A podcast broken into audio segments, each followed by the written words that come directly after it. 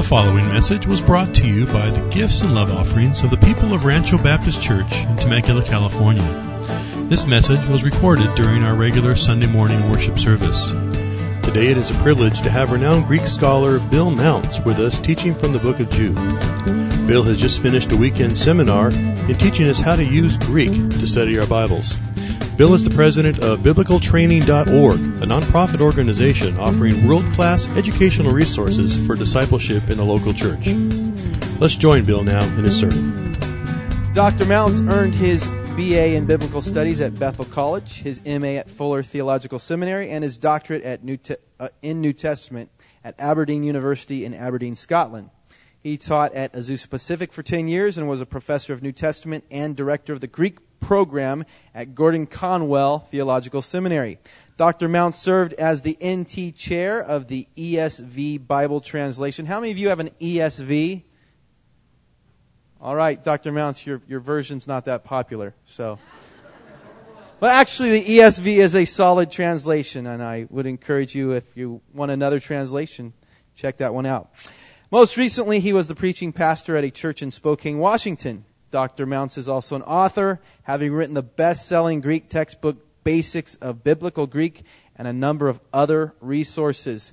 His wife, Robin, and they have three children, and he and Robin live in Washougal, right? Washougal, do you know where that is? You know? Washington, all right. Anyone here from Washington? No? Anyone been to Washington? Oh, there's a lot. Okay, good. But uh, most importantly, Dr. Mounce loves the Lord and he loves to bring the word, and so we're going to have him bring the word from the book of Jude. So, Dr. Mounce, please come up and let's give him a warm RBC welcome.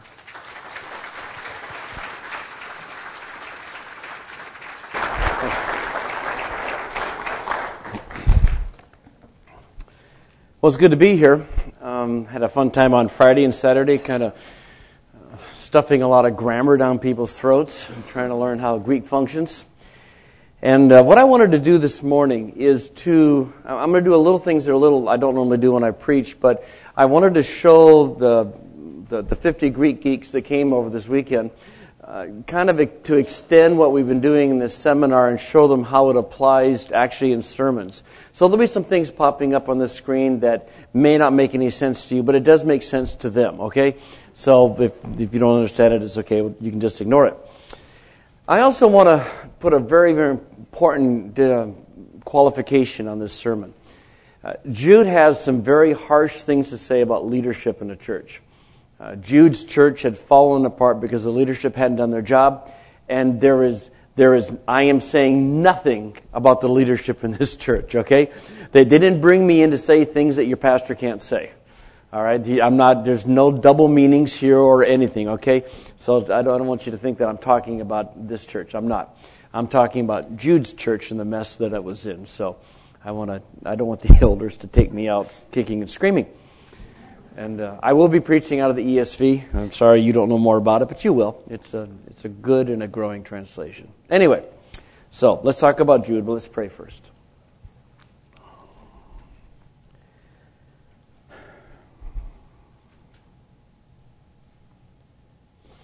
Father, we would enjoy being in a world and in a church where the message of Jude's irrelevant, where there would not be evil people, there would not be heretical teaching, where there would not be ungodliness.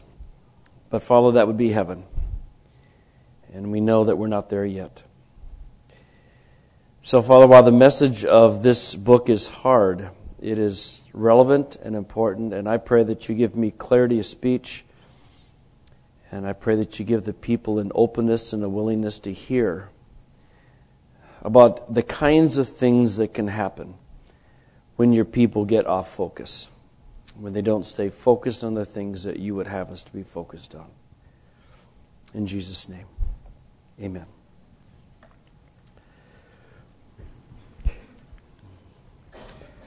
Is there ever a time to fight for theological issues? Is there, I, I, I, envision those big boxing gloves we give our little kids that, you know, they're about this big and, and you can hit each other and it doesn't hurt too much. And, uh, but is there ever a time to take those off? And is there ever a time to fight for biblical truth? All right. Many answer the question. I'm not saying you do because I don't know you.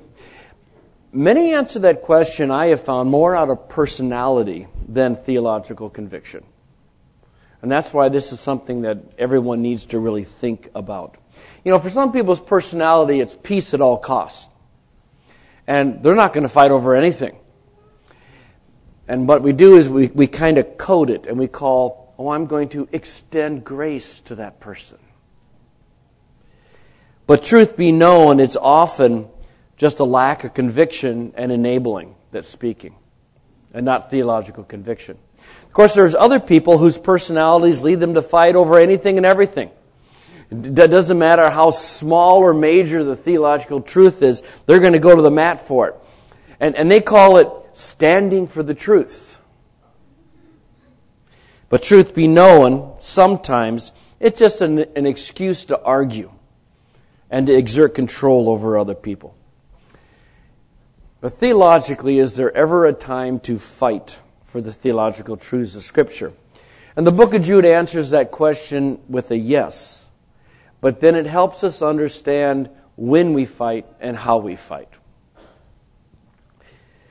Jude starts in a very traditional format, most letters. The ancient letters always had three parts where the author identified himself, identifies the recipient, and then extends uh, an offer of grace, a, a, blessing to them. So Jude starts out. Jude, he identifies himself as a servant of Jesus Christ, and he's also a brother of James. So Jude was raised with Jesus as his big brother. Then he writes to those who are, and then there's a series of three.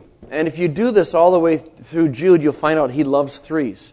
Almost everything is done in threes in Jude.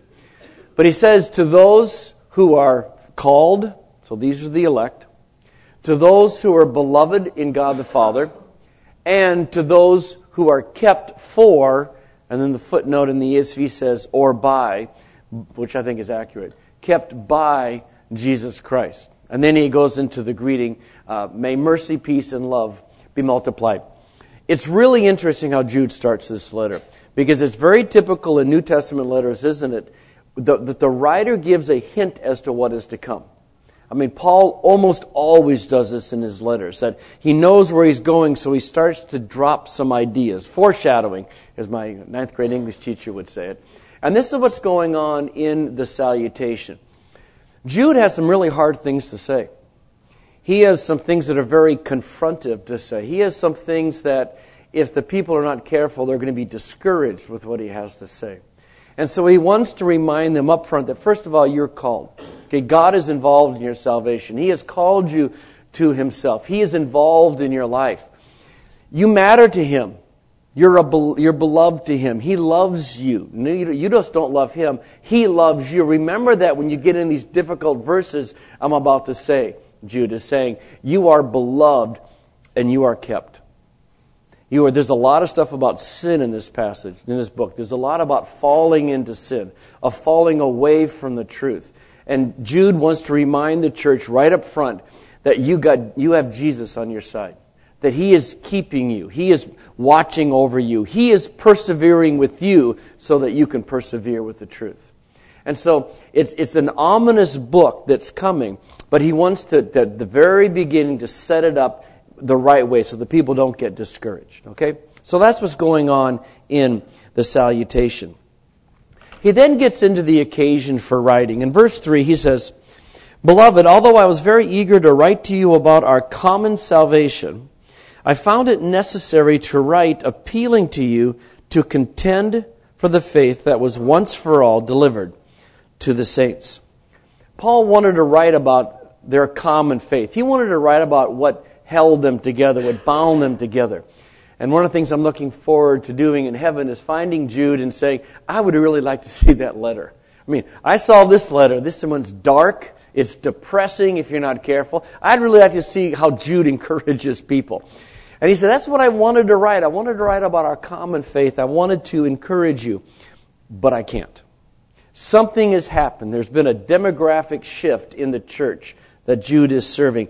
And he, he can't write about what he wants to. Rather, he said, I have to write to urge you to contend for the faith. Now, the word translated contend is much stronger than contend. Contend is a weak word. Uh, contend does, doesn't elicit the kind of fervor, the kind of strength uh, that, that is going to be necessary to do what the church is supposed to do. You can see it in the NASB and in the Net Bible where they're translating it contend earnestly. Do you see that, NASBers? They're, it, what the translators are doing, are, they're trying to say this word means more than contend. I mean, you've really got to work hard at this. And the TEV translation actually translates this as fight. And I think that that's closest to the meaning of this word. I always encourage people to read more than one Bible. Again, you, you can see things like this popping up. Jude is telling the church that there is a time to take the kids' gloves off and to duke it out.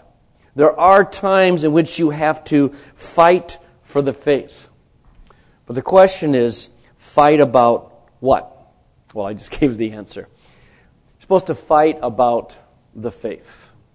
I think when we hear faith, we think of our faith response to Christ, right? Or we, we think about our faith in Him as we live our lives. And that's certainly the main use of the word. But the word faith is also used in the Bible to, to designate a creed a set of doctrinal beliefs, the faith, the creed, uh, the orthodox faith that we believe, these, this, this set of doctrines and beliefs. And Paul is, uh, Jude is saying that you have to be willing to fight for the core doctrines, the doctrines that were once for all delivered to the saints. It says, For certain people have crept in unnoticed who long ago were designated for this condemnation. Ungodly people who pervert the grace of our God into sensuality and to de- who deny our only Master and Lord, Jesus Christ. This is what's happened in the church. People have come in and they have attacked the core doctrine that was once for all delivered to the saints, the, the essential doctrine. We're not talking about secondary things here. We're not talking about things that we can agree to disagree on. You know, eschatology, I would say. Uh, whether you should sing hymns or not. I mean, there's all kinds of stuff that people argue about. That's not what Jude's talking about. What Jude is talking about are the core doctrines. And so what's happened is that these people have come into the church and they have brought these core doctrines into question. Notice how he says certain people. The Bible rarely names their opponents. Every once in a while, you see Paul give a name, Alexander, Hymenaeus, this kind of stuff. That's very unusual. Normally, the writers just say some people, certain people. They don't want to give any dignity to these people by, by actually naming them. But they say certain people have, and the, the uh, ESV is, have crept in. The word actually means to sneak. These people are sneaks. They didn't walk in the front door and tell people who they are. They snuck in the back door. They, they, they, they crept in quietly so people wouldn't know who they really are. And what we're going to see as we get a little further into Jude was that, in fact, these people had become leaders in the church. That was the problem. And in fact, Jude says, they're not even true followers of Christ. They're non Christians.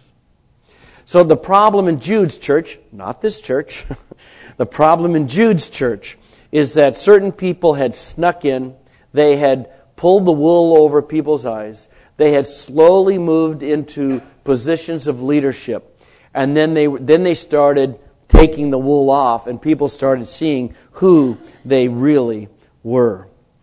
You know, there's always going to be opposition to the gospel if it's a healthy church, you'll always have opposition uh, to the gospel. And I welcome the opposition that comes from the outside. I don't know how you feel about this, but when opposition comes from outside the church, it's so much easier to deal with. You know, we live in a postmodern culture that says there's no such thing as truth. Everything is relative. And, and I see that coming in, and you can see it infiltrating the church, and that's okay because we can handle that. We say, no, there is truth. There is a character of God. There is the behavior of God. That is what determines what is holy. That is what determines what is just. And, I mean, you, you, can, you can handle the opposition that comes in from the outside pretty easily because you can define it. But in my experience, and in my experience of talking to a lot of people, is that the majority of the conflict that churches have to deal with the most dangerous kind of conflict is when it comes from within the church. The most dangerous kind of opposition to the gospel is when people sneak in, wolves in sheep's clothing, and start to infiltrate the church. In Acts 20, Paul is talking to the Ephesian elders, and he's saying, you know, after I leave, wolves are going to come in, and they're going to try to destroy the flock of this church. And when you read the pastoral epistles, uh, 1st and 2nd Timothy, 1st Timothy especially, you can see that that's exactly what happened. Ephesus was the church where Paul spent most of his time at that we know of. And he had left and he had made this prophecy. The wolves came in and the church got so bad that Paul had to send Timothy to Ephesus to try to clean up the mess. The wolves in sheep's clothing coming in, moving into positions of leadership and teaching things that were wrong and behaving in ungodly ways. And I think that really, while Acts 20 is a prophecy about the Ephesians church, it really is a paradigm for what usually happens. This is the standard way in which churches are destroyed. People coming in, sneaking in, gaining positions of power in one place or another, and then doing what they do. So Acts 20 really does become a paradigm, I think, for what happens. In Jude's church, there were two things specifically that were told that these people were teaching. The first is they were perverting the grace of our God into sensuality. Let me find my verse and actually read it. Um, they perverted the grace of our God, yeah, into sensuality. What they were doing, evidently, is that they were teaching that because God is a God of grace, holiness doesn't matter. Because God is a God of grace, you can sin all you want. Because God is a God of grace and will forgive your sins, you, holiness doesn't matter, and you can live as sensual a life as you want. And it doesn't matter because God's going to forgive. Okay, the same thing comes up in Romans 6, doesn't it? Should we continue in sin that grace can abound? Paul says people are accusing us of saying, sin all you want, because the more you sin, the more God forgives, and the more that people can see what a gracious God He is. And that was what Paul was being accused of, and, and he attacks it. So this is a this is a common refrain in the New Testament, and that's actually what was going on in Jude's church. They had taken the doctrine of the grace of God, His willingness to forgive, and we're teaching that, that it was okay then to live sensual, sinful, unholy lives because God's going to forgive us. So one of the answer, one of the questions of, of one of the answers to the question of when do you fight for the faith is that you fight for the faith when someone says that holiness doesn't matter. This is the whole area of sanctification. You, you fight for the faith when people say it's okay to live in sin, God's just going to forgive. The image that has been very powerful to me the last couple of years is Jesus is of the gate and path. And he talks about that you leave the broad road and you have to go through the gate, which is the conversion experience. And then you walk the, the narrow, the difficult road, and the, the, the word actually means it's a road full of hardships and persecutions. And then at the end of that path is eternal life. And for so many years, the evangelical church in America has been totally focused on the gate. And everything has been about the gate. You've got to get a conversion experience. And that's really important, isn't it? You, you can't get to eternal life without going through the gate. Uh, you, you have to come to a point in your life where you understand that God in Christ did for you what you cannot do for yourself.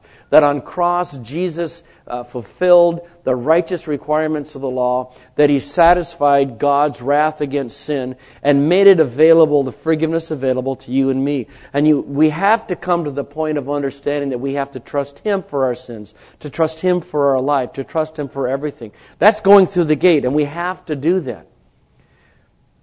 But we're at a time, and Jude's church is at a time, and I think the American evangelical church is at a time also, where we need to understand that the, that the path is important. And, and the, the battle that, that I have fought so much is with people who say everything on the path is optional. Hey, I raised my hand, that's all that matters. I, I, I said the magic prayer, that's all that matters. And I'd say, there's a gate and there's a path, and Jesus says it's those who persevere to the end will be saved. And there's, it's this whole tension of justification and sanctification. And what's going on in Jude's church is that they were teaching the path is irrelevant. Doesn't matter. Sanctification doesn't matter. God's going to forgive. So that's one reason that we fight. Another reason we fight is in the last phrase that these people deny our only master and Lord, Jesus Christ. It's not real clear what Jude is saying. I wish he'd been a little more specific. But it's the basic area of what we call Christology. It's, it's the basic area of who is Jesus. Is he God or is he not? And it would appear that the, the troublemakers in Jude's church were denying, uh, they had a, uh, sorry, slipping into my academic mode, I'm sorry. Uh, they have a defective Christology. They, they have a view of Christ that is not accurate. And so he's telling us that, that another way in which we fight for the faith is when people don't fully understand who Jesus is. So you fight for the faith when someone teaches that Jesus is Satan's brother. You fight for the faith when someone teaches that Jesus is just the Son of God, but he's not God. You fight for the faith when people say that Jesus was a created being. You fight for the faith when people say that Jesus was a prophet. You fight for the faith when, Jesus, when people say that Jesus was just a good person. Okay, these are all defective Christologies. These are all inaccurate pictures of who Jesus is. So those are the two of the hints that Jude gives us as to when we should fight. That we should fight. And that we should fight when sanctification is at, at stake, when people are saying that holiness doesn't matter. And we should be willing to fight when people's understanding of who Jesus is is wrong.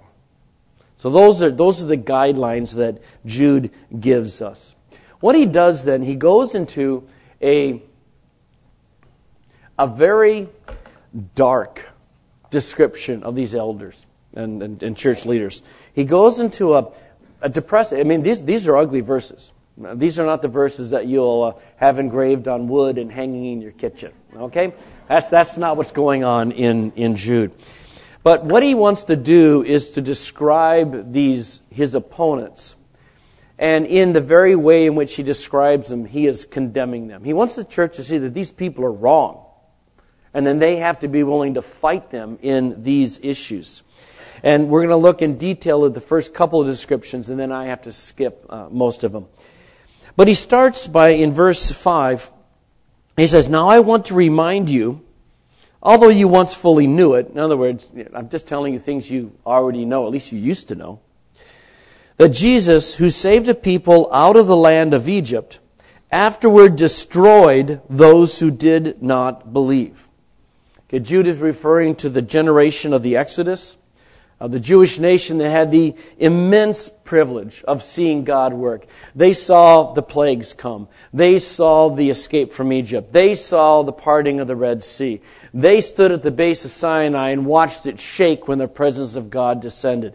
They, they saw God destroy all of the Canaanites and give the promised land to the Israelites. An incredible generation of privilege. And yet, they did not continue in their faith. And they were destroyed.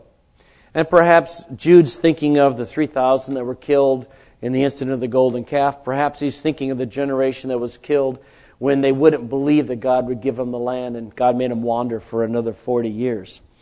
But the point is that here were these people, people of immense privilege, who saw God work, and yet when they sinned, they were still punished. Verse 6, he goes to another group.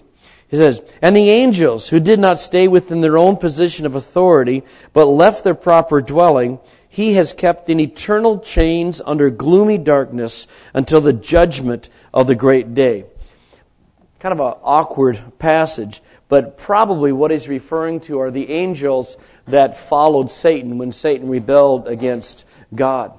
Again, these are beings of immense privilege, beings who lived in the very presence of God for who knows how long. I mean, maybe thousands and thousands of years. We just don't know. But beings of immense privilege. And yet, when they sinned, when they didn't persevere, when they rejected God, they too were punished. And then the third group is, you know, it's kind of like you can't talk about sin in the Bible without getting to Sodom and Gomorrah. And so you get down to verse 7. Just as Sodom and Gomorrah and the surrounding cities, which likewise indulged in sexual immorality and pursued a natural desire, serve as an example by undergoing a punishment of eternal fire. What do these three groups have in common? Well, they have two things in common. Number one, they serve as an illustration that sin is always punished. Always punished. It doesn't matter who you are. That, again, the assumption is if you haven't repented. That doesn't matter who you are. It doesn't matter what kind of privileges you've been able to enjoy. That unrepentant sin is followed by punishment. No exceptions. It's always easy to think that we're the exception, isn't it? Oh, I, I can go to that porn site on the web and it, it won't affect me. I, I'm the exception. I mean, after all, you know, I'm a deacon in the church. Or, you know, I, I can I can cheat on my taxes. It, it doesn't really matter. I mean, it, you know, I didn't, you know, I didn't vote for him anyway. You know, I don't know. I shouldn't have said that. I'm trying to think of examples. Yeah, but we, we all think that we're exceptions, don't we? We all think that we can do things. I, I, I can flirt with my boss. That's okay. I'm happily married. See, It's just part of the human nature. We always think that we're the exception to the rule. And Jude's saying, these elders, these church leadership, I should say, they think they're the exception to the rule. They think they can live ungodly lives. But the children of Israel were punished for their sin. The angels were punished for their sin. Sodom and Gomorrah were punished for the sin. Why do you think that you're going to be the exception? The other thing that these three groups have in common is the whole issue of perseverance. And just so you know, I am reformed in my theology. I, am um, very comfortable with Reformed theology. But I also understand that the Bible calls for perseverance. That we walk through the gate and we walk the path, and eternal life is at the end of the path, not the gate. And these eh, leaders in the Jude's church did not finish well. They did not finish well. They did not persevere in their faith. They fell into heretical teachings. They fell into ungodly behavior.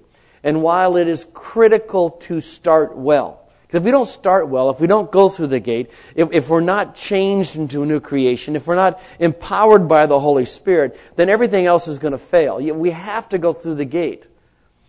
But we also have to understand that changed people must live changed lives by the power of the Spirit. And that's, that's what Jude's getting at. We must persevere. The Jewish nation didn't persevere, they were punished. The angels didn't persevere, they were punished. Sodom and Gomorrah sinned, they were punished. See, what Jude is telling the church is don't presume on God's grace. Don't think that you're the exception. Don't think that your sin doesn't matter. Don't think that even if you started well, it doesn't matter now. We have to finish well. Paul says what? I continue to pummel my body, lest having preached the gospel to others, I be denied the reward. Even Paul understood, I should say even Paul, Paul understood that changed people live changed lives. And he had to continue to walk in faith, to walk in love, to walk in obedience to Christ, and to continue to believe the things that God had taught him about himself. That's the first chunk of information in this description, and it gives you a feel for really how dark Jude's church had become. The description goes on through, depending upon how you run your outlines, uh, probably through verse 19. And there's just a couple of things that I want to uh, point out to kind of to fill out the problems that Jude's church was having. Look at verse 8, please.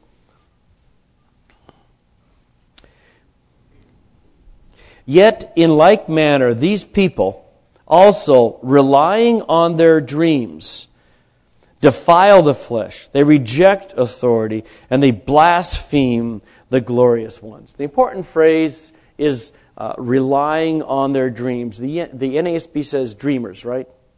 Yeah, dreamers, good. What the bad guys were doing in Jude's church was that they weren't relying on the faith that was once for all delivered to the saints. They weren't relying on the teachings, the apostolic gospel, the message that had come from Jesus through the apostles to the church.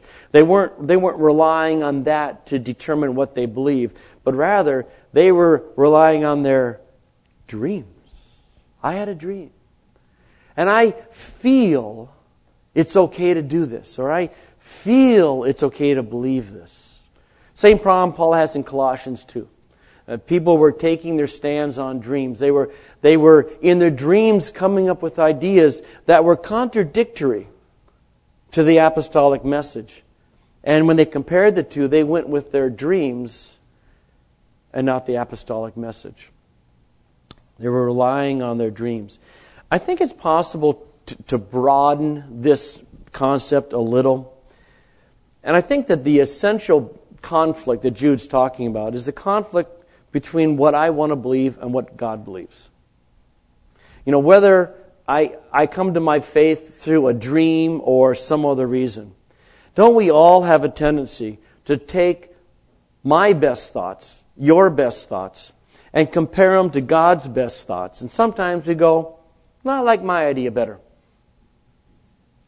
I'm seeing how many honest people go to church here.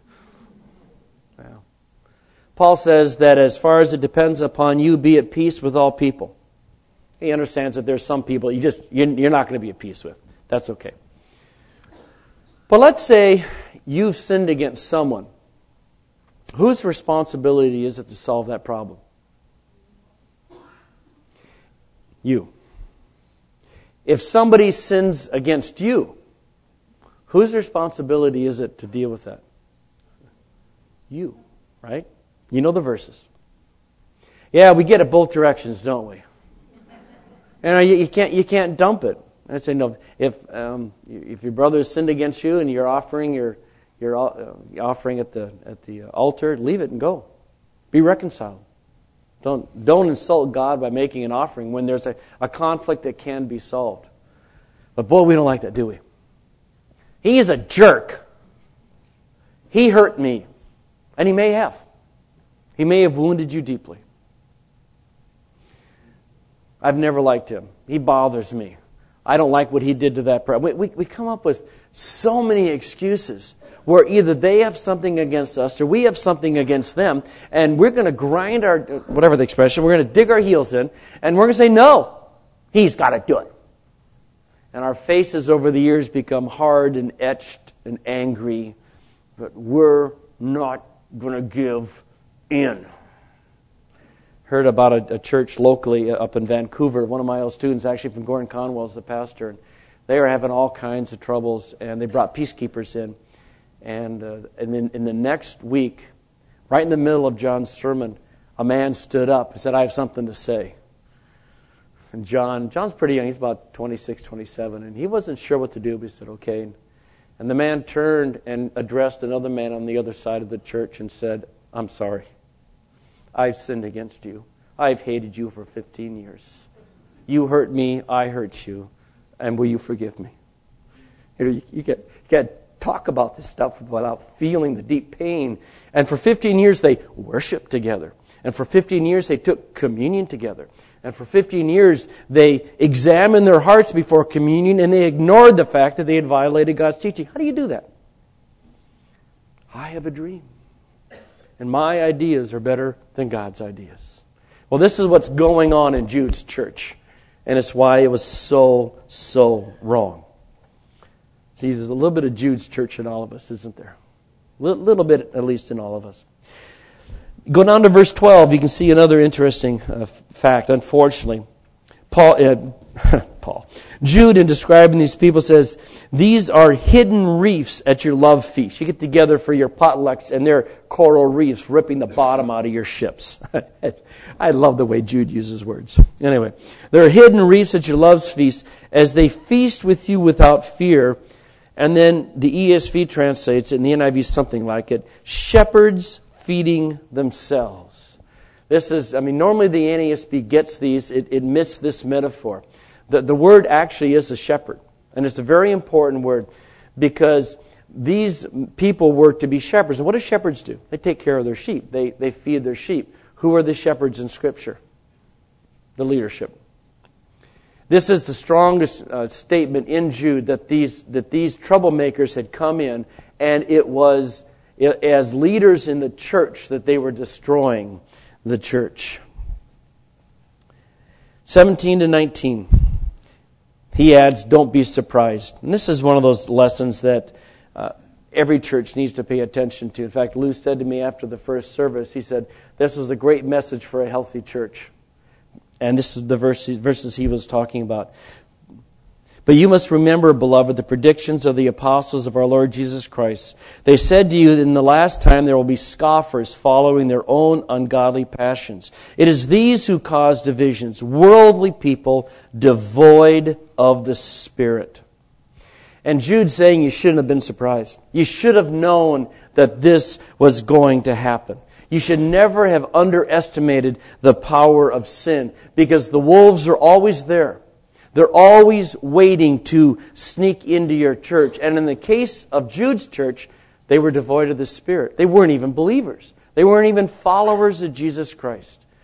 And yet, because Jude's church, hopefully at one time was healthy, wasn't careful. And I guess this is my word to you. Don't ever let your guard down. This is how churches are destroyed one after another after another. I proposed a book to my publisher once. I said, I'm going to write a book on why save the lost when you can fight with the saved. and the unfortunate thing is, they said, write it, we'll publish it. There is such an audience for that topic because so many churches have not been cautious and the error has come in and they've lost their love for the Lord and their love for their doctor, for the gospel. So he goes through this very, very dark, sinister description. But he can't end there. I mean, that would be a terrible preacher if that's where you ended a sermon. And he says, basically, in light of how ugly it is, I still am going to call you to persevere. You need to persevere. You need to hang in there. You need to fight the good fight. You, you need to not give in to what these people are doing. And there's three ways in which um, Jude tells the people that they are to continue the fight for the faith. Uh, the first one is in verse 20.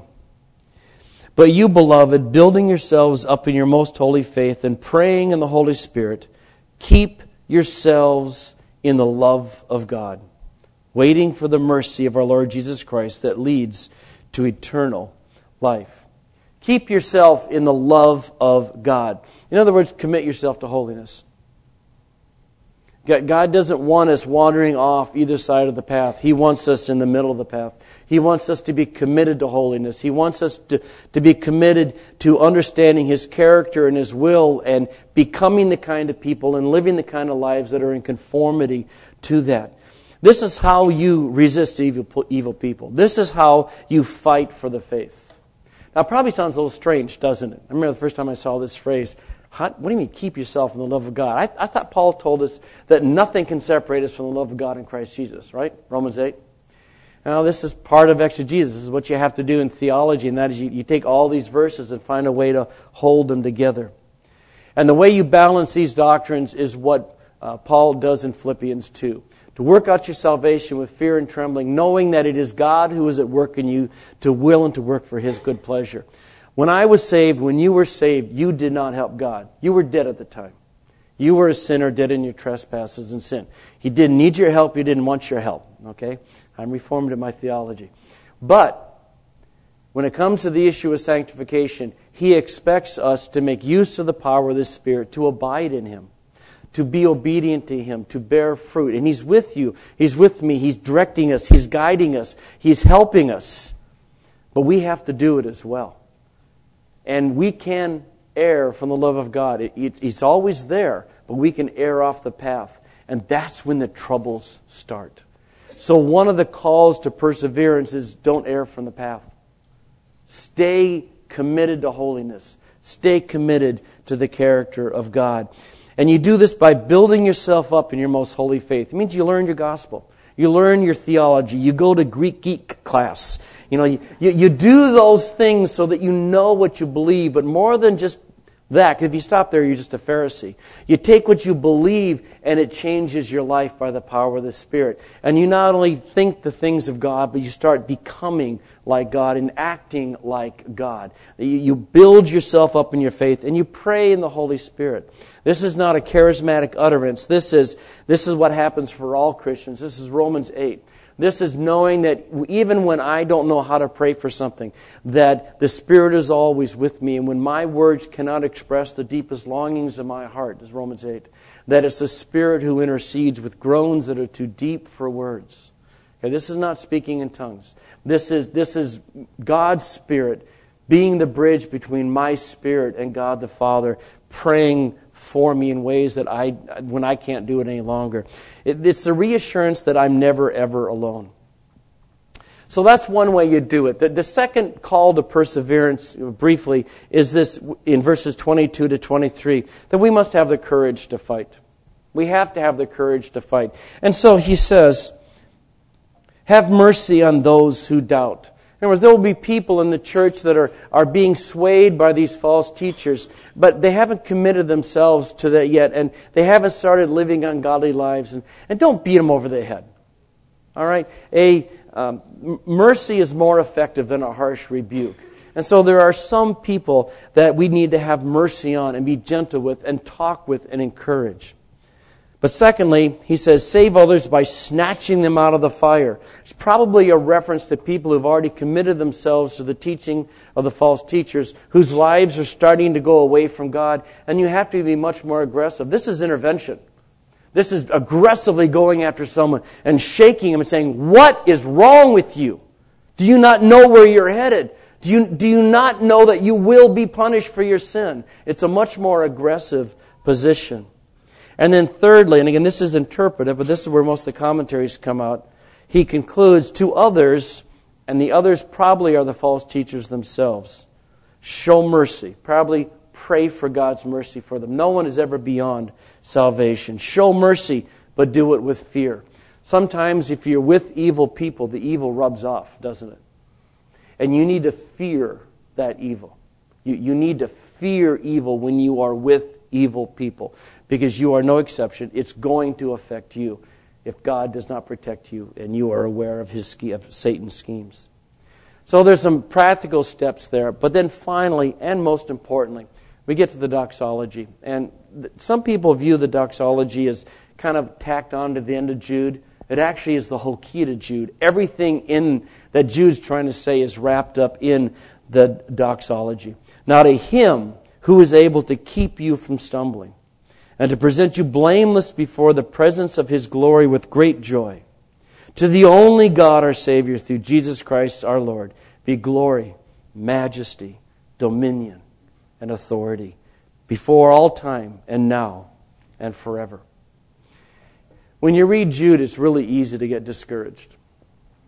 And when you're in a church like Jude, it's really easy to bag it and leave. Because it's too evil, it's too ugly, I don't have the strength to fight it. I just, I can't do this. And what the doxology is saying, and Jude ends with this, is you're right. You can't fight it. This is nothing that you can do on your own. You can't keep yourself from stumbling. You can't keep yourself on the path. You're a created being.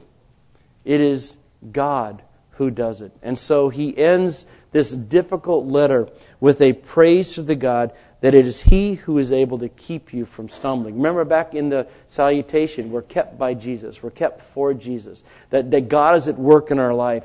Well, here it's, it's God who is able to keep you from stumbling, who is able to present you blameless on the day of judgment. And to Him be all glory, honor, and praise. That's the message of Jude. The message of Jude is that there is things, there are things worth fighting for and it can be ugly and it can be a dirty fight. You have to be prepared. You have to know your faith. You have to, you have to be living in godliness. You have to be living, listening to the Spirit.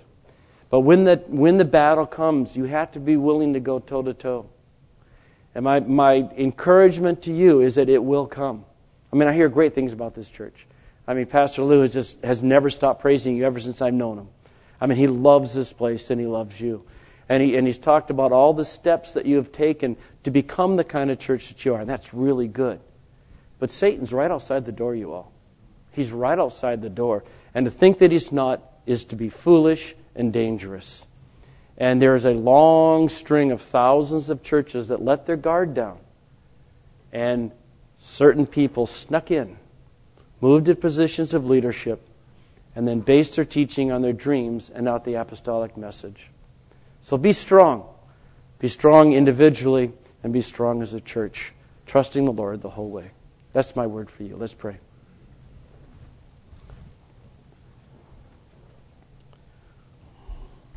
Father, again, we repeat, especially after looking at Jude, that what we would really like is to be home in heaven. Uh, what we'd really like is to have heaven on earth, perhaps. What we'd like is to be in a situation where we can love you perfectly, where we can love our brothers and sisters perfectly. There, where there's, if there's conflict, that we would go to them or they would go to us. Oh, to live in a church that would be like that. And Father, we understand that is not our nature, and that is not our churches. And Father, I pray for these, my brothers and sisters, that they be strong in you, that they be strong in their understanding of your character and your will, what we call theology, that they be strong in their trust and reliance on you. And when conflict does come, and it will come from inside this church, Father, may they go toe to toe and fight for something that is so worth fighting for and that is the truth of your gospel, and that holiness really does matter. In Jesus' name, amen. Hey, thanks for being with us today. It's always a pleasure to serve you with this CD ministry. And here at Rancho Baptist Church, our mission is to glorify God by making disciples who love God, love others, and live to reach their world for Christ. And if you have any questions regarding this sermon, or just perhaps knowing God in a deeper way, don't hesitate to give us a call. Our phone number is area code 951 676 2911. Or you can reach us on the web at www.ranchobaptistchurch.org. That's www.ranchobaptistchurch.org. Have a great day in the Lord, and God bless you as you continue to walk with Him.